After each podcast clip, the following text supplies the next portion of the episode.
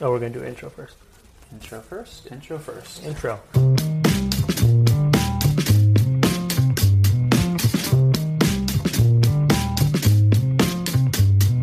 Howdy, howdy. This is Chris Erickson. And Cassidy Lewis.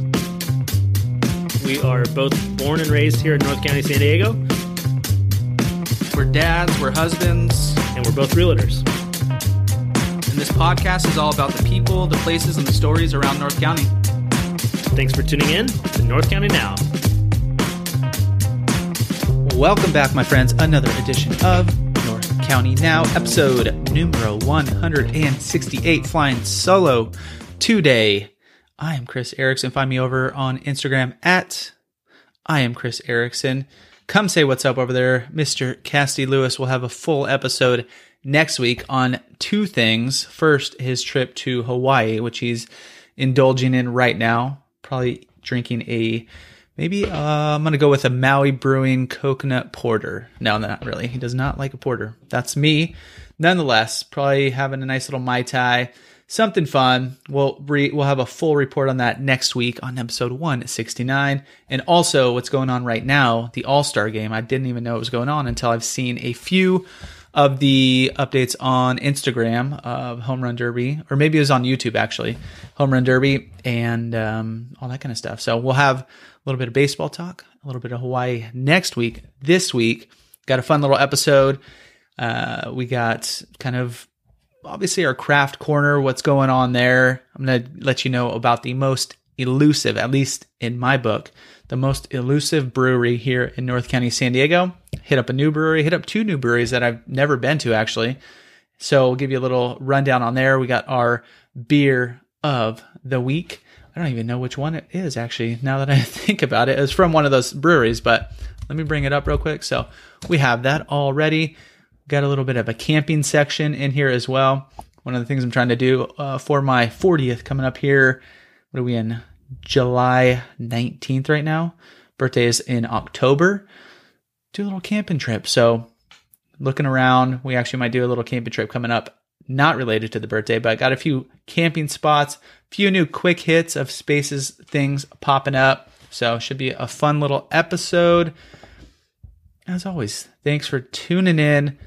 Let's dive right in. So, was out doing some showings this weekend over in San Marcos, kind of the the area back by Sunset Park. If you guys haven't been over there, pretty neat little spot. It is a big old park, huge. There's uh, big old sports, not facilities. There's big old sports fields. There's like an indoor. We had soccer camp there one time, but it's like an indoor soccer field, I, I guess, as well.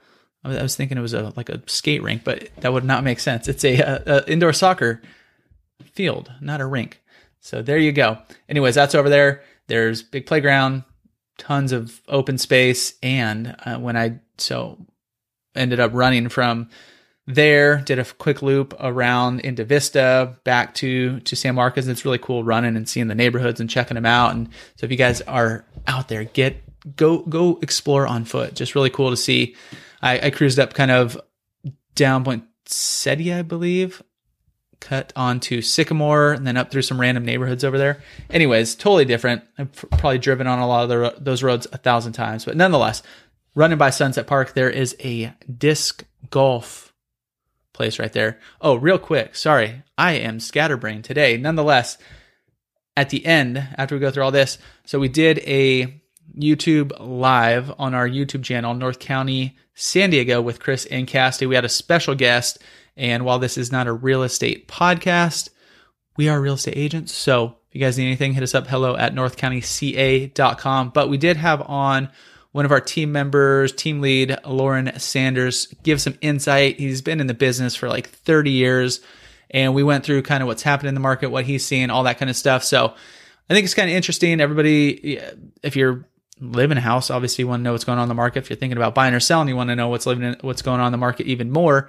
But it's always just good to have that base of what we are seeing. You know, a lot of the news, all that kind of stuff is going to be what is happening nationally or certain little cities, Austin or Boise or Las Vegas or Portland, all that kind of stuff. This we chatted about was pretty local, what we're seeing out there every day. So I'm going to tie that audio in kind of at the end. So you guys could have a little market update as well. But anyway, Sunset Park disc golf. I think it's a six holer. Uh, probably weekends are not going to be your best bet for that, but go and they have some a little bit of elevation. It's not too big. It looks fun. Maybe even bring the kids out for disc golf. So I don't know. I just love finding those little things. Like we only have the other one up here, Brengle Terrace. I think there's one out in Escondido. What is the name of the park? Is it Felicita?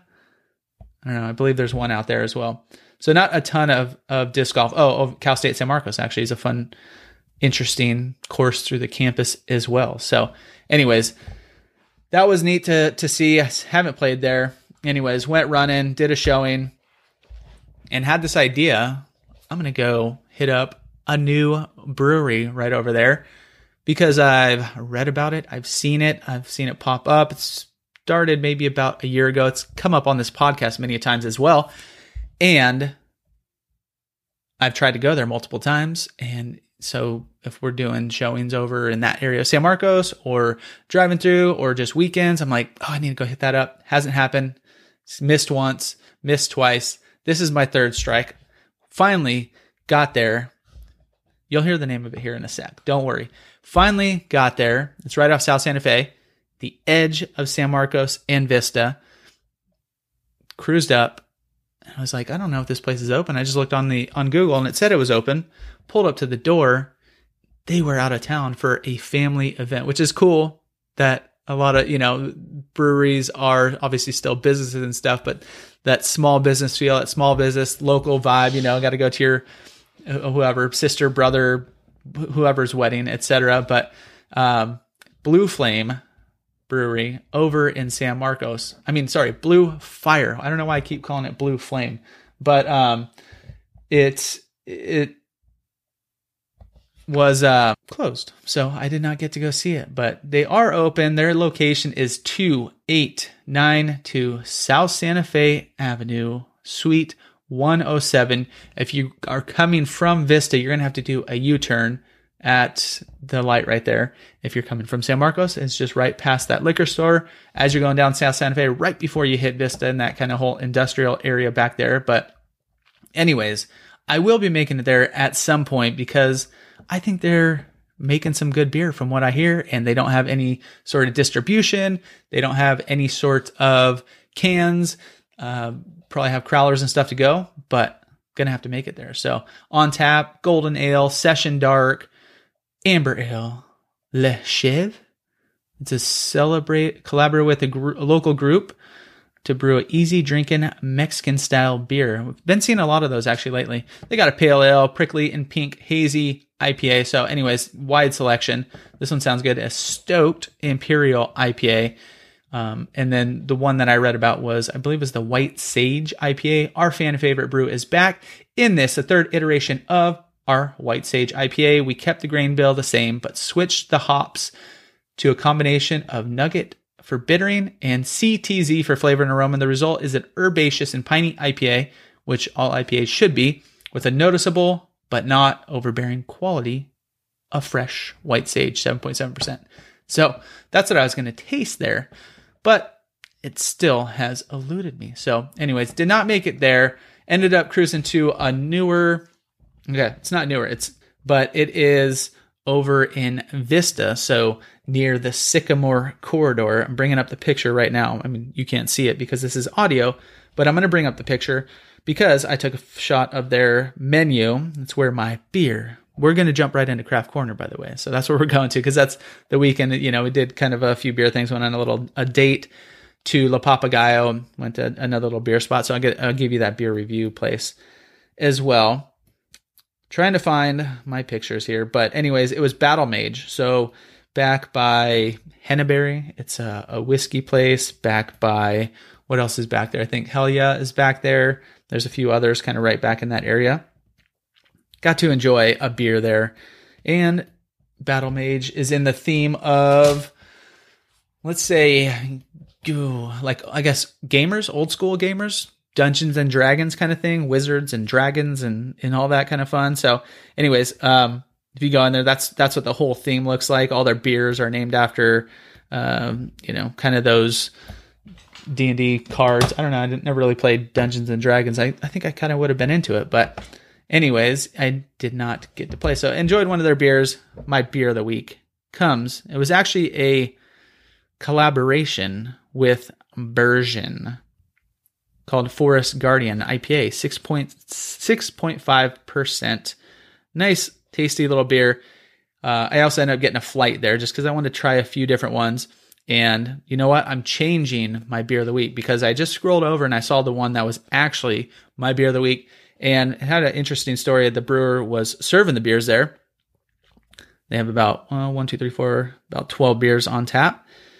Um, so I got a taster just because I wanted to, you know, go through the whole gamut of not just the IPAs and that kind of stuff. So it was the Divine Light, which is just a nice light beer with pineapple. He says every time they do this beer, they make it with a different fruit. So he said like cherry was super popular.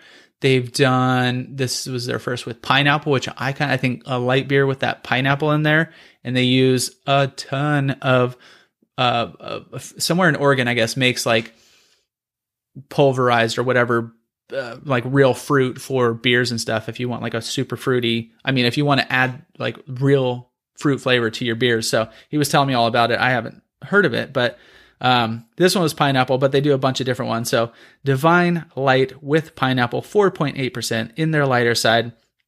It was actually yeah I, I just like the story behind it. I like the taste of it. It wasn't too overpowering but usually a lot of the uh, kind of concoctions beer wise that have certain flavors in there cocoa or vanilla or fruits all that kind of stuff or maybe like sours or sometimes you get a coconut ipa but you don't see many lagers or light beers with with that in there. So it was pretty tasty go in there. Kind of a cool you know if you obviously if you're gonna have a game night definitely shoot in there. But some of their other beers versus a victory english brown they got the beer, the beer, it's called The Beer is Dark and Full of Terror, a milk stout, a hooded assassin, an old ale, a few different IPAs. They got a side quest, Shroud, Shroud of Mist, hazy IPA. So uh, they serve it if you get the taster flight, it's on a, a battle axe. I don't know if it's a battle axe, but anyways, it's an axe nonetheless. So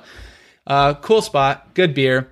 Trying to hit up no, I wasn't trying to hit it. I was thinking about getting my buddy a bottle of the rye whiskey next door at Henebery. Unfortunately, they were not open. So, no worries. Ended up just uh, enjoying a beer there. So, Battle Mage, go there, enjoy some of their beer. They don't have much distribution as well. So, a lot of their beer, they do sell cans there, which I didn't not know that they even canned their beer. So, they have most of them. The uh, beer tender said they have most of them to go as well. You can get a crowler if they don't have them in cans, 16 ounces. So the next place that I hit up, this was not that same day. These are not all, well, blue, I'm going to get it right. Blue Fire was the same day, but it was not open. The next one was a little date night. Well, it was for that bottle of whiskey that I was going to get for my buddy. It was for his birthday. On Sunday evening, we hit up the new place over in Leucadia, Kings and Convicts, and it was, oh, I don't know. I, it, I won't judge it on just one visit on a Sunday afternoon.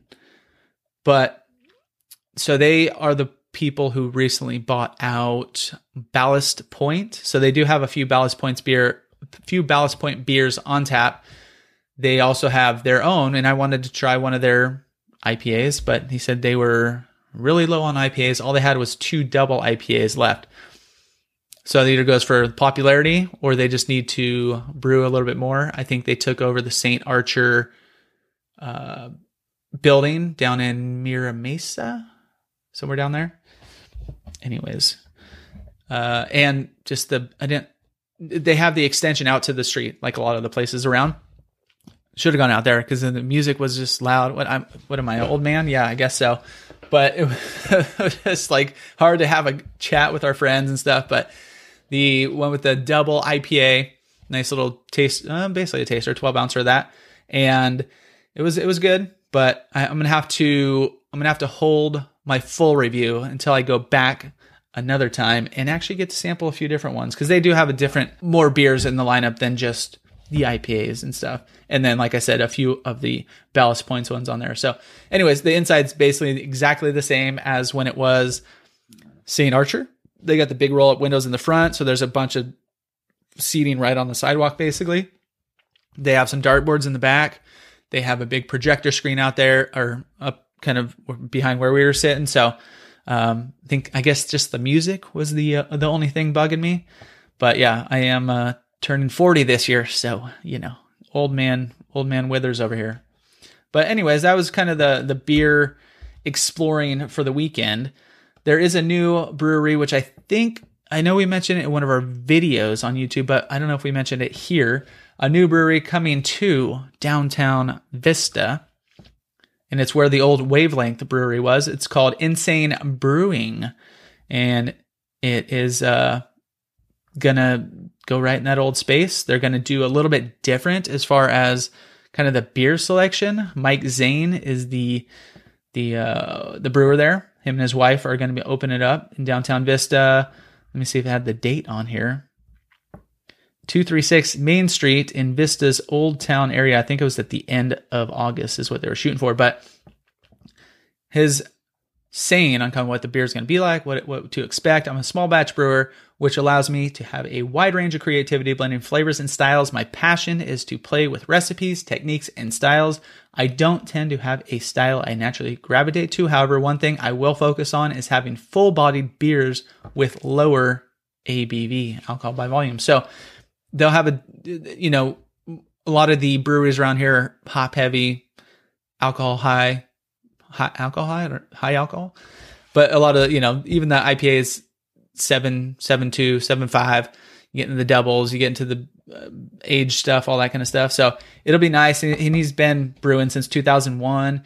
They've been trying to do this for a little bit. They they finally were looking around and found this this place. You know, when the wavelength brewing was down there, I never made it in, but they had like you know full sound system. They had like a, a bunch of stuff going on. So on track to open in August. Insane will host. I, I, didn't know the space is that big either. It's like 4,500 square foot. Nonetheless, uh, on track is set to open in August. Insane will host live bands, comedy shows, and open mic nights.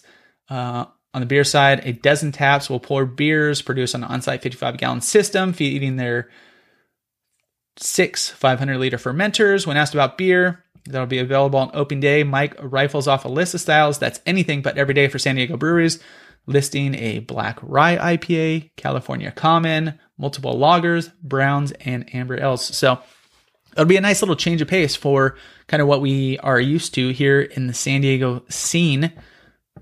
I'm looking forward to it. I like to. I, I like a good brown ale, always solid. Uh, I think Aztec Brewing. I don't know if they're still around, but they used to make a macaroon nut brown ale, or I guess macaroon's already coconut. So it was a macaroon brown ale. Brown ale, coconut. I mean, it goes hand in hand. Super tasty. Uh, it was one of my favorites. Like I said, I don't know if they're around anymore, but just a little beer news for you. And then also, which we've brought up many times in the past, Collab over in Vista. If you've driven by 78 and you see Indian Joe's Brewing, that's been that was there for a while that it's not that exact space, but it's right next door. The collab is ready for a public debut this weekend. So there you guys go. If you guys need something to do this weekend, July 22nd, that is going to be Friday opening. They're going to be opening the doors after three years of development and construction. It's the first of its kind beverage collective concept, hence collab public house. Friday, July 22nd, starting at 4 p.m. The address is 2129 Industrial Court in Vista. The breweries that are in there, like we mentioned many a times, there's a few local ones. Uh, Breakwater Brewing. I didn't know they've been brewing in. I mean, I knew they had a spot or they were. I don't even know how they did it. They were. Do they have their own spot? Maybe they do. Uh, right on the corner there in Oceanside. Anyways, Breakwater Brewing's operated a brew pub in Oceanside for the past 15 years winning some prestigious awards along the way.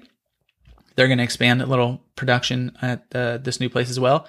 Barrel and Stave is the next brewery uh, up there. A new operation founded by Wild Barrel Brewing uh, co-owner Chris White, not to be confused with the White Labs owner of the same name. CoLab is they already have one space in downtown Vista, which right down the street from which will be Insane Brewing in uh, right around the corner from Belching Beaver. So they have that place down there. And then the final brewery tenant is Laguna Beach Beer Company, a seven year old company that rather than upping production will primarily utilize its space at CoLab to expand its barrel aging efforts. They um, the program that was overseen by Chris Lynn, who came over for uh, over to Laguna Beach beer from Beachwood Brewing in 2020. So uh, the other ones will be Propaganda Wine Company. They may or may not be ready to operate at opening. The beer places will, uh, as well as Baby's Badass Burgers, an LA food truck business that operated in San Diego County for the past half decade.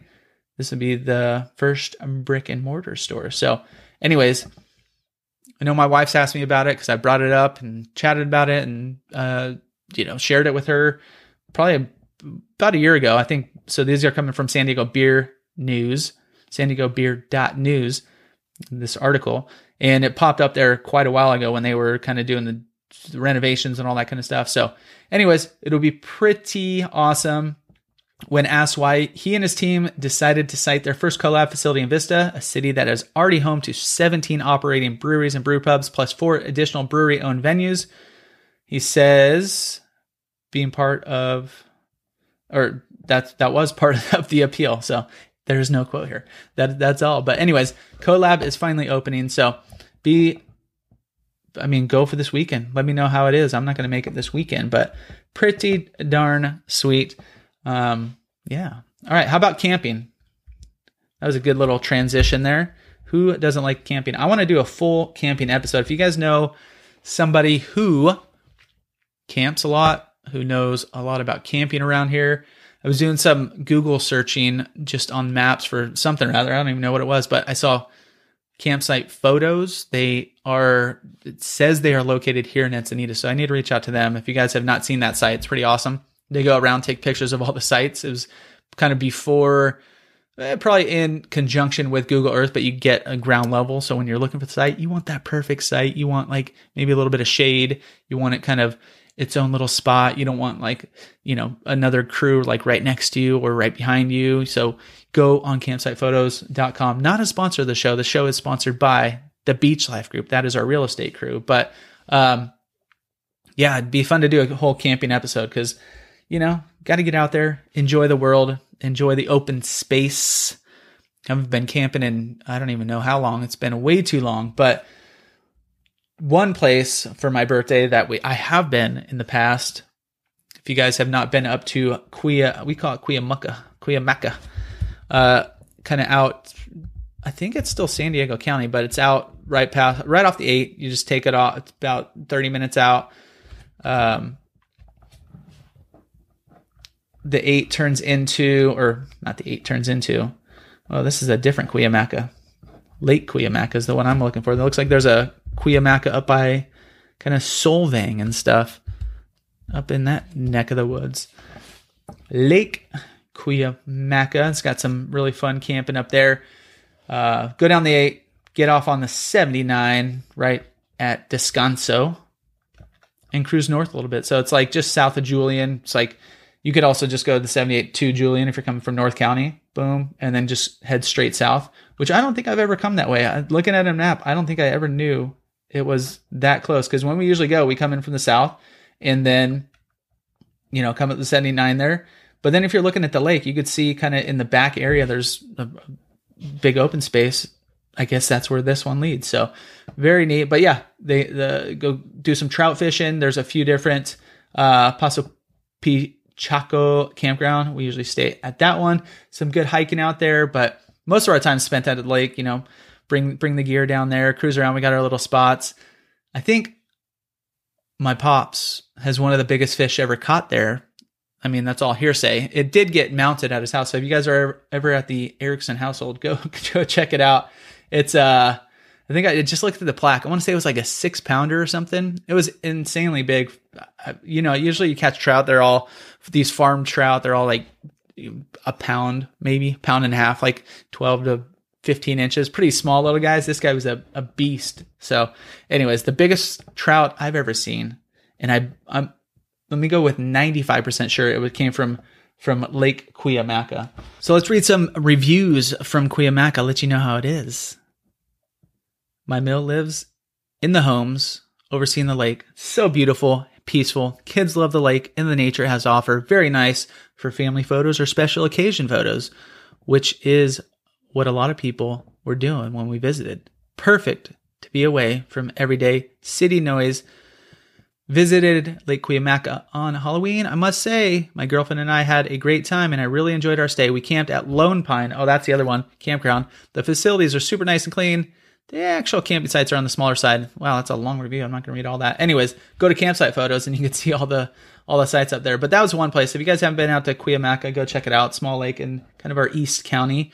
The other one that my wife uh, brought to my attention, which was kicking around for the for the old birthday, is Palomar Mountain, but not any Palomar Mountain. It's called Bailey's on Palomar.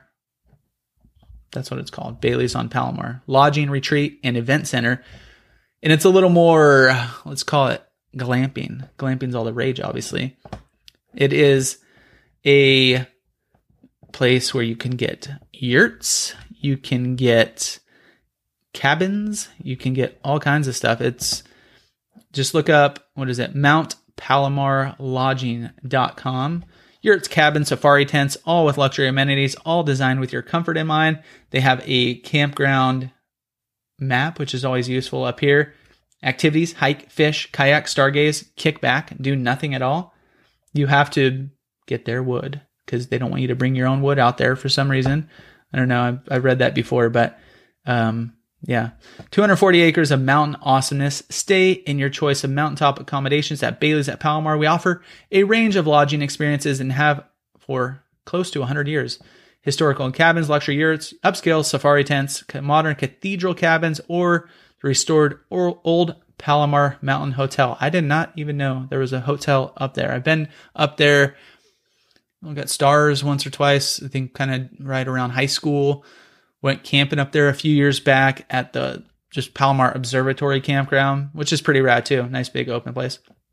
But Bailey's on Palomar is an authentically rustic property, originally homesteaded in 1888. We're spread on 240 acres of heavily forested mountaintop at 5,500 feet. Bailey's is a perfect location for quiet getaways, family reunions, wellness retreats, and corporate or personal events. See for yourself why people have been visiting Bailey's on the Palomar for over 130 years. So, you got everything you guys need out there. I, I like camping in the dirt, getting dirty, starting a campfire, uh, walking around shoeless, not showering, cooking your food there. But some other people in my household enjoy glamping. So this could be a nice little compromise for all parties involved. But I did Google it too from here, from coastal San Diego, from Encinitas, and it was only about an hour and 18 minutes. So if you're inland, you're looking at like 50 minutes to a, like a killer little campsite. Uh, I don't know, well worth it, I think. I'll let you know. So it's going to be one of those. But the other one that we're actually going to potentially do a trip up to, not for the birthday, is called Huttopia. I'm not going to get into it too much because I don't know too much about it, but it's like, um, it's kind of, it's basically, if you go look at LA on a map, it's like behind that, behind the mountains. So, kind of in the direction of Big Bear, in the heart of San Gabriel Mountains, a mountain spring flows through a wide canyon lush with greenery. Um, but they got everything up there too. It's Huttopia and tons of sites. Paradise Springs, I guess Huttopia has a few other ones, but it's um, it looks fun. I'll report back. I don't have too much information on this one, but I just want to bring it up because for all you you glampers out there, the natural and refreshing spring running through the property, they, they obviously like that because it's the second place they put it on the site. The deep historical swimming pool with views of the valley. Not sure what that entails the fascinating history of the resort as it links to 1920s Hollywood. So, um, once again, you got your yurts or you got your wood and canvas tents um, with bathrooms in there. So, It's pretty darn neat. Think it'd be a good little family vacay because they got with a camping section. Then they also have a bistro, a coffee cart, breakfast, swimming pool, camp store, activities and entertainment. They got all kinds of stuff up there. So 68 ready to camp tents, 150 acres, not quite as big as Bailey's, but anyways, camping wise, like I said, if you guys have anywhere, let me know. I want to explore or at least have somebody on that can chat about camping a little bit more in depth because it's always fun to uh to get out in in the wilderness and kind of, you know, chill for a little bit where you don't have to have the darn phones and no service. I know a lot of places where we were at Palomar, you had to like go around the corner to get service. So kind of nice, unplug for a little bit. Hit me up because I want to go camping and not, I like the tent camp, like I said. Few quick hits before we get into your real estate market update.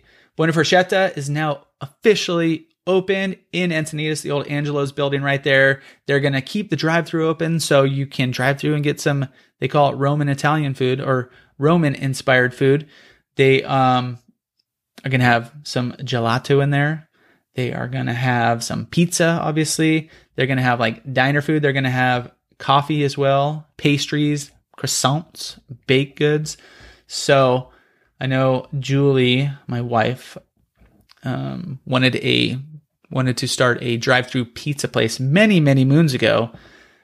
This would be a good testing ground, see if it's worthwhile. But uh, it just opened downtown Encinitas. Go check it out. The address is gonna be it's called GP Diner on Instagram, so go follow them. Now open Tuesdays through Sunday, 11 a.m. to 10 p.m. at 608 South Coast Highway in Encinitas. Pretty neat. New little spot opening up.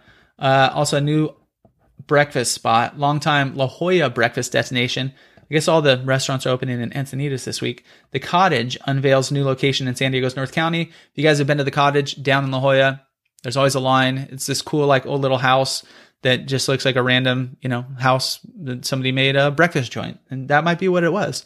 But they are up here now the location in it isn't as quaint, I would say. It's right next to Ralph's over in uh what's it called? The town center. It is uh I don't even know what used to be there. Maybe Yeah, maybe it no, I don't know. I don't know. Sorry. I got nothing. Encinitas Village Shopping Center, San Diego's North County Center, uh, Encinitas. It is at one set 127 North El Camino Real Suite H. Obviously they're going to have a bunch of breakfast stuff. They got a ton of good looking food. Their their menu, go to san diegoville.com and look it up.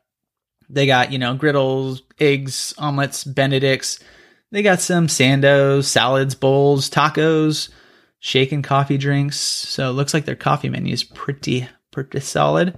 And then uh, alcoholic beverages. So they always got two rotating drafts. They got some 1 800 Tropics IPA. They got drink this with a bees Die Honey Blonde. They got some standards. They got a little Mother Earth Cali Creamin', little Lost Abbey Farmhouse Lager, little kombucha, little bu- bubbles, lavender champagne. I'm just to read the whole thing, guys. So, anyways, if you need a new breakfast joint over in Encinitas, that's where you're to go. The cottage, right over there. Not too shabby. Anyways, let's jump into the real estate update, let you guys know what's happened in the market, what to expect from a longtime vet. Cassie and I chime in as well here and there. So it's a nice little conversation. Let's go. We do have a special guest. He's sitting somewhere right out here. We're going to bring him in and chat. He's been in the business for a long time. He is our team lead, and uh, he is uh, been with just kind of that local vibe, the local real estate market. He's been through the ups and the downs. Um, spent through it all. And so we're going to get his perspective. I mean, we've been in the business for how long you been in now? Nine years. Nine years. So I'm coming up on, I guess, seven years now, six or seven years. And but he's he's got a little more um, that long term. Been through the 2008. Been through a few other changes, the 2000s uh, when you know the, the the dot com boom, all that kind of stuff, which kind of feels a little more similar to what we're feeling right now because mortgage lending is pretty strong. Uh, everybody's getting a loan. They're very well qualified right now, but um, the stock market's changing pretty darn quickly. Let me bring him in here. Lauren, come on in. The man, the myth, the legend. Mr. Lauren Sanders. We're going to squeeze him yeah, here sure. in the middle, but Let me get a picture of you guys doing all this. All right. because you're rocking out the live feed. yes, yeah, we're we're we're live on the YouTubes. I thought we were going to a luau. Yeah, we are. You- Something you else. You and Chris are. Yeah, you have the I'm- Hawaii shirt on, Yeah. so Oh yeah, that's right. I got my islands. there we go. Yeah. it counts. Um. Yeah, so we're just kind of going through cool. what are you seeing, what's going on. Give everybody here a little perspective. They're up here, kind of. Yeah, what do you what what's going on? I think. here. I think. Hey, everybody. Um, are there actually people out there? Yeah, Yeah, for Okay, sure. Yep. Good.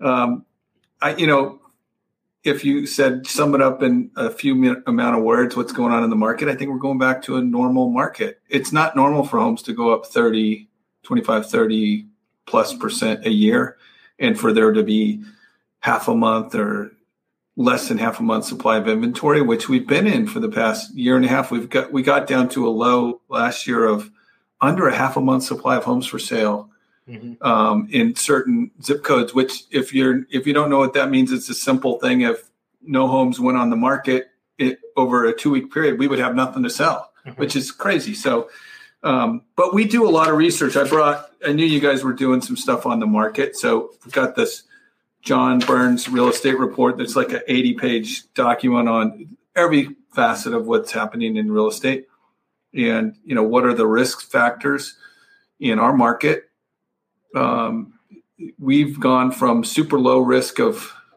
of price depreciation and those type of things to about a more normal risk. Sorry about that. Again. And uh, I'm not used to this. I'll just look at the. There's this big light behind us. You Yeah, guys can't see look at the ring light.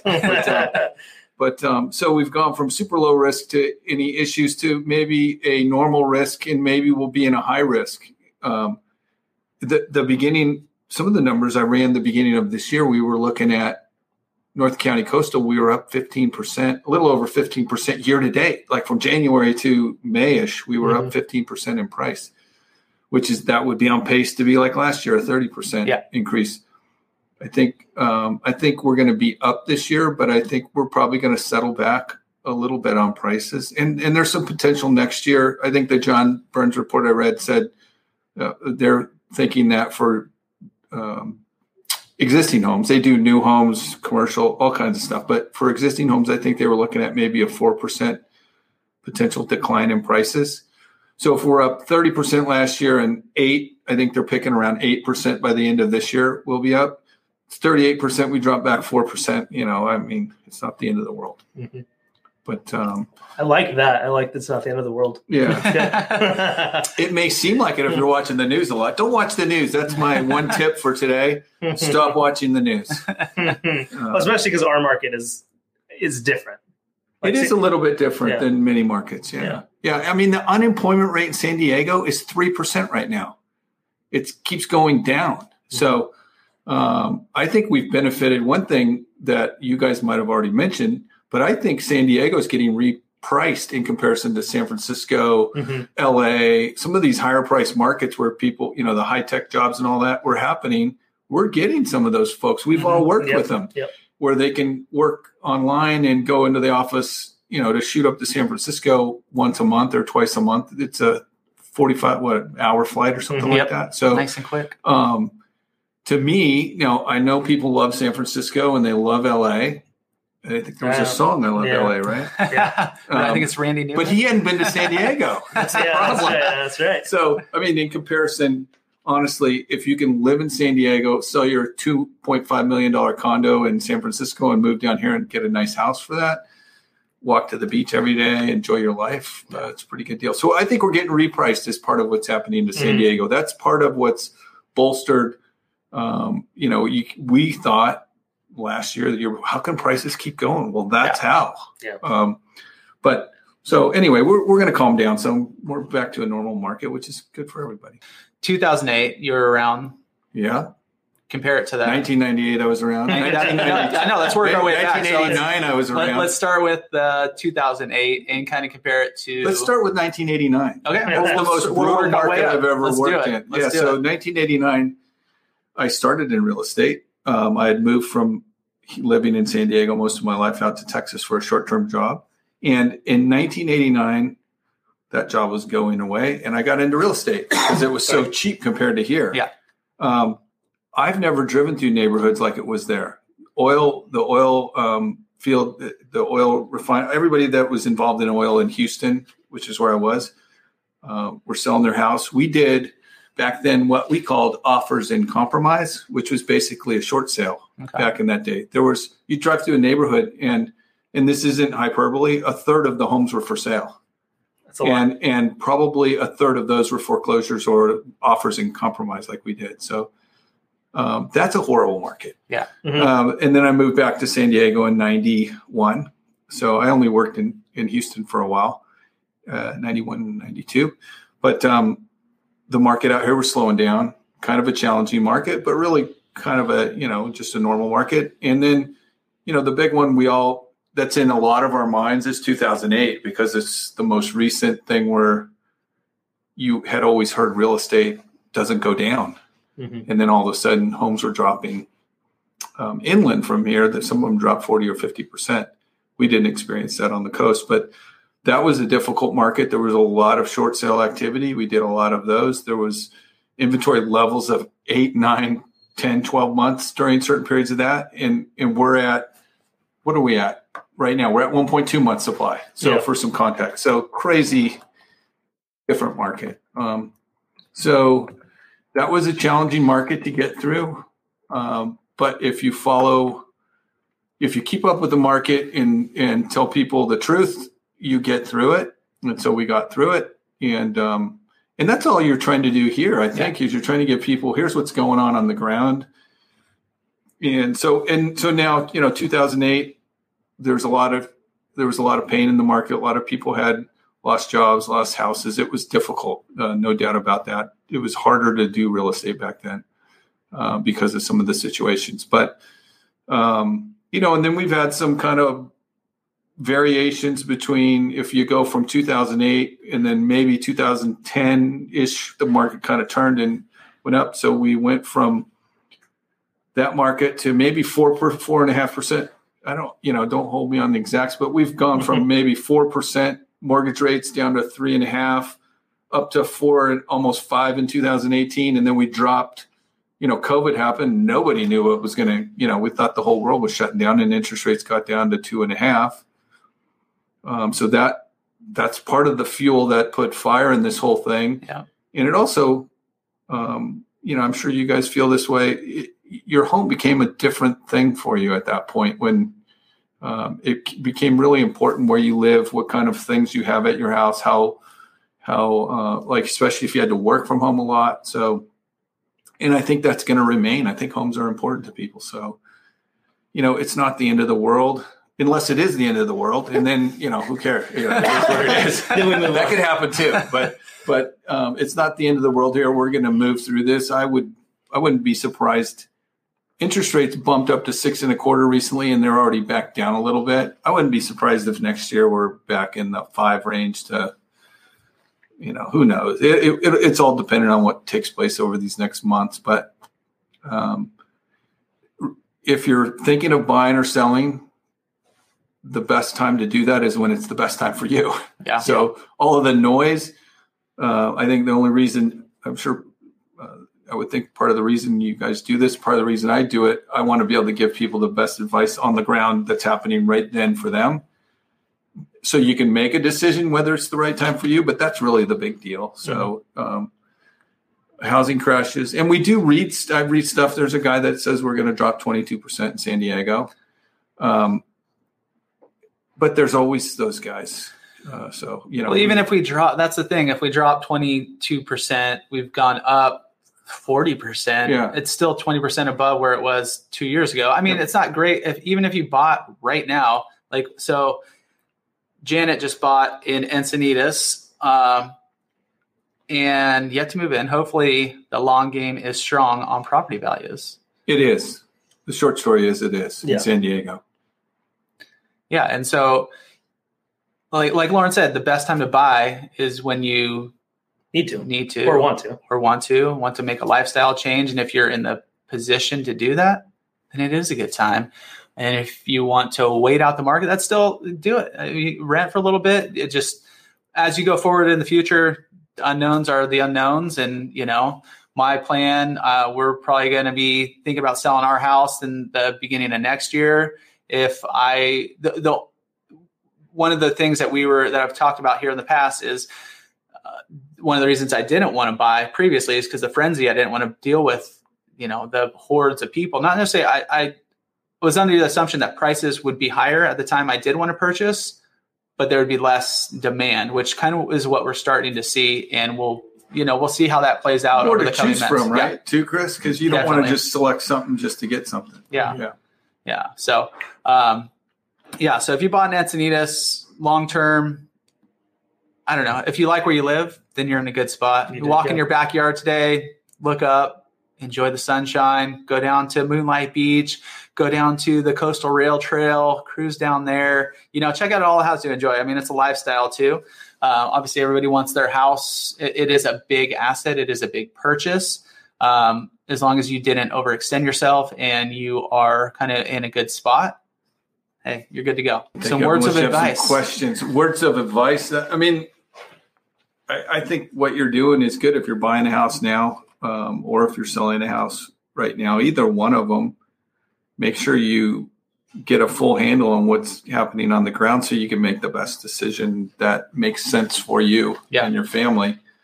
And then, I mean, if you just look at uh, history of San Diego pricing, if you're here for any 10 year period of time, many times if you're here for any two year period of time, you know, but, but given if you pull out 2008 and that few years we had of a, really was kind of a meltdown.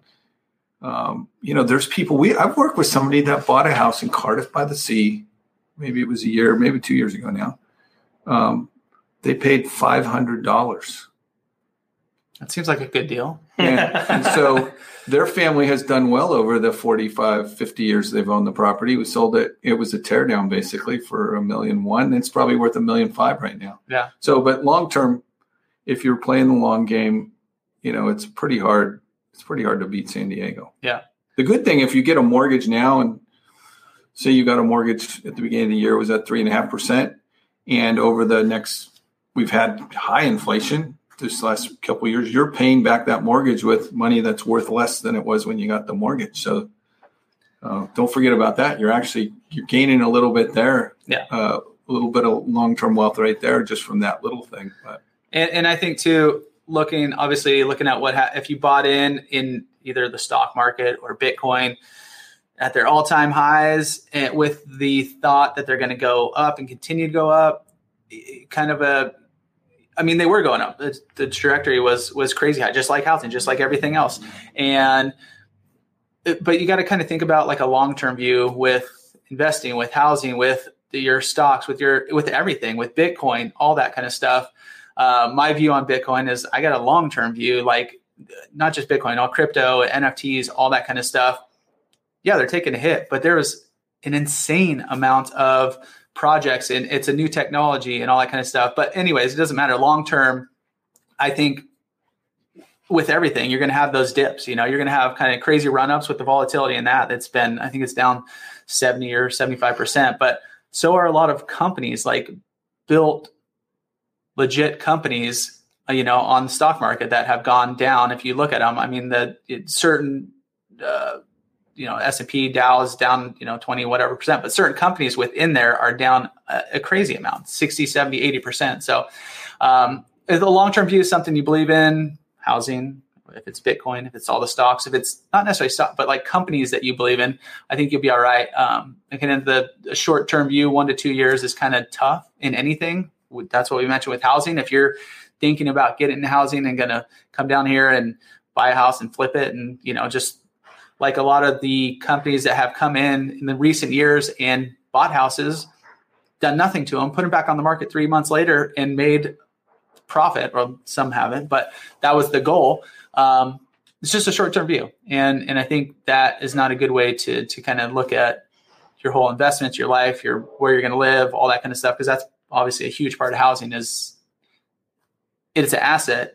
But you also have a ton of utility. You live there, you're raising your family there, you're enjoying the beaches down here, you're enjoying the weather, you're enjoying all that too. So you kind of have to factor all that in into into all your decisions as well. So You can rent it out too if you decide to leave. Yeah. Right. And let somebody else pay for your investment. So Yeah. that's an a unusual thing about houses. I don't know if you can do that with Bitcoin. Big, big, Can't Bitcoin. live in Bitcoin. you can't. Yeah. Well, not yet, at least. yeah. not the, yet. te- the technology. You're right, Chris. The blockchain technology. It. It. I've when I was younger, um, probably a little younger than you guys, or around the same. The dot com era was Yeah. here, and everybody was investing, and things were going crazy. And there were companies that did nothing, had a name, and really didn't do anything. I think the difference, and, and some of that's happening in the Bitcoin world, the different coins there are. So, um, anyway, but real estate's a, a different thing. Yeah, we got another question here. It's about rent. You think rent prices will go up as there are fewer demands on buying? Interesting. Anybody? yes. well, I think rent. I think rents have been doing a similar thing that real estate's been doing. Also, it's Yeah. just they've been increasing like crazy. And yes, a lot of the folks that either decided not to buy or are holding out and waiting for the market to change a little, or got priced out, they're renters. Yeah. So there is, and we're working right now with a couple of folks that are trying to find rentals, and it's hard. There aren't many, are there? No, the demand is extremely high. Yeah. So that part could, I mean, during the 2008 nine crash, actually rental prices went up because how, you know, there were people getting exited from their houses at that point. So there was some rental activity. But if you're all of those things, buying a, having a rental property is a long term thing too. It's not a short, short term. Yeah. Um, so we kind of mentioned like over the coming months, weeks, years, um, mostly uh, let's focus on the next like three to six months. I kind of said there's probably going to be some opportunities and not necessarily, I know we were, Cassie and I were chatting about it before, not necessarily deals. Deals? Mhm. You think there's going to be deals? They'll look like Mm, deals years no, from now. Exactly. Yeah. They'll look Right. like deals. Uh, but when you're doing your searches and you kind of are setting things up, you know, some things you might want to think about, like uh, homes that have been on the market for 15 plus days, where that market time moves up a little bit. They're sitting a little bit longer, where most sellers in the past year or so have been used to a five to seven day market time. Now they're sitting for that second weekend. It's going through there. They're getting a little nervous. Not necessarily, you know, in a hurry to sell. If they are motivated, they're they're going to sell, and there's still demand. So you know, it's not like you're going to get a crazy deal like we mentioned, but there might be opportunities. And kind of, if you wanted, if you are searching for a little bit of opportunity, kind of extend where the you know days on market like searching homes like i said probably two weeks plus right now and it might adjust up a little bit as we kind of move forward where homes are sitting a little bit longer so maybe it's a 21 day plus search um, also the uh, price reductions which we're seeing a lot of and not like tiny price reductions we're seeing like $100000 price reductions in some neighborhoods where like we mentioned sellers have been used to the houses going up and up and up and up and up. So they price their house where they think it's going to be. The market has changed crazy quickly, just how fast the buyer pool, it seems like, has diminished quite a bit. So any of those, and a lot of sellers are deciding, okay, well, I didn't get my price at this amount. Let's bring it down a hundred thousand. And they're still sitting for a, a few weeks. So, um, And, Market- the, and the expectation is there yeah, that they'll still have that frenzy at some point. Yeah. If they find that right point, uh, price, and that's not happening. Yeah, don't and don't base your decisions on the frenzy part of it Mhm. to make good decisions. I mean, fear causes us all to make poor decisions. So I think some people waited. I know of one instance where they just waited till the end to sell because the prices kept going up, and they Mhm. really needed to sell Mhm. because of different situation. But um, those are the kind of people that panic. So there's going to be some, you know, in theory, bargains in San Diego. I, I don't know if I've ever talked to somebody that didn't feel like they were paying a lot for their house. Even Yeah. back when I was selling two hundred thousand dollar houses, like an actual house back then in La Costa, not in uh, Borrego Springs or something like that. But yeah. uh, And here's just a little, I'll bring up a chart real quick just to show the, so this is like this is the one that I was saying is kind of lagging. So a lot of our stats from the MLS are their last month. So uh, things are changing so quickly now. I would continue. I would expect this trend to continue down. This is kind of the percent over list price. So over the past little bit, when we were writing offers, it wasn't like how much under list or should I go in at list. It was like, okay, you know, when we're consulting with clients, like how much over list should we go and kind of figure out, you know, where jockey position with a 10 to 15 offers. But that number, and that's not our traditional market here. No. Like traditionally, the past 10 plus whatever, we're 95% to Yeah. Mm-hmm. 98%. percent We're not like some markets, they underprice on purpose and they, you know, they price a million three house at 950 and it goes for a million six or Yeah. something. So it's not, we haven't, that's not our normal. No, that's a new trend. You can see going back to like 2017 here, that kind of trend line is like 97, 98% kind of going through until we get up to, you know, December 2020 when it started ramping up over to that 100% plus range, kind of drop back down, which is typical for kind of the end of the year. Uh, trends kind of continuing again, but this year the drop off is much more significant, much more dramatic as far as going straight down. This is ending in May, so And now we're at the end of in June. Yeah, and earlier in the year. Yeah. and that's that's people that were in the market two months before that Yeah. basically so it is a little bit lagging like you said Yeah. And still, I mean, you can still see the number in May was almost 105% uh, over list price. So, um, you know, houses were still going well over ask. But yeah, it is a lagging. Como Valley it was up I think an average of 111 or 12 percent for for the beginning of the Yeah. year it's Mhm. crazy This isn't all San Diego. This is just North North San Diego. So kind of like the 56 freeway on up was kind of like where we focus. So that that kind of whole area, like I said, downtown's a little bit different. East County's a little bit different. Even Eastern, you know, uh, North is a little bit different. But this is all that kind of North County area. So you can still see that. I mean, it's trending down just very quickly. The next we'll have probably have the next stats out in two weeks, and we'll probably see it in that you know 102, 103 range, maybe even it's less. already it's already below that Yeah. I ran some stuff the pen it'll it'll be back to even okay. yeah and maybe by You heard it here. end of Yeah. yeah. by summer it'll be we'll be back in the 90 something 98 99 which is still great Yeah. Yeah. i mean Definitely. Yeah. Yeah. And here's just like a little bit of uh to San Marcos. As you get like this is just a little indicator uh, of what, you know, are we in a seller's market or a buyer's market? You can see kind of how the the needle goes back and forth. This has been pretty heavy. I mean, we're still, as you can see right down here, we're still in a strong seller's market, meaning there's still heavy demand, not a, you know, uh, inventory, although feels like it's flooding on the market. I think it's just because we haven't had any houses come on the market or many houses come on the market and stay on the market in the past two years. So in our situation, it just feels when we're working with clients, we're like, oh my gosh, there's so many houses out there. Let's go see, you know, what do you guys, let's go check them out. But in actuality, we're still kind of like not we're not even in a normal, yet. yeah, in a normal when, market. when you go from less than half a month supply to a month supply, that's a hundred percent gain. Yeah. So it seems like a giant number, and if you read numbers from that perspective, it sounds crazy. But um, the John Burns report I read uh, to go back to that, and they do a lot of data, and it's thirty years deep. Um, when we get up to about 2.8, 2.9 months supply of inventory, is when you start. Uh, you might see some price depreciation potentially. Yeah. And we're nowhere near that yet. But you know, it could you know, it, it could change. I my gut tells me that a lot of this quicker move down is people saw interest rates they've gone from three and a half December to over six, six and a quarter recently. They've settled back down. When that happens, people just stop. Mhm. You know, we're we're normal. We go, whoa, wait, something's so but if you're getting a mortgage, there's more adjustable rate mortgages now than in the past. And there's some good ones. So I don't suggest these for everybody, but I had clients that closed on a 10, one- a 10 year, a 10 one arm, which is basically fixed for 10 years, adjusts one year every year after that, 30 year amortization. I ran a number, some numbers yesterday. It's three and three eighths right now for that 10 one arm. So, you know, you don't have to get a 30 year fixed at 6%. Um, a million dollar loan, the difference at six and a quarter versus 3.3 was $1,700 a month.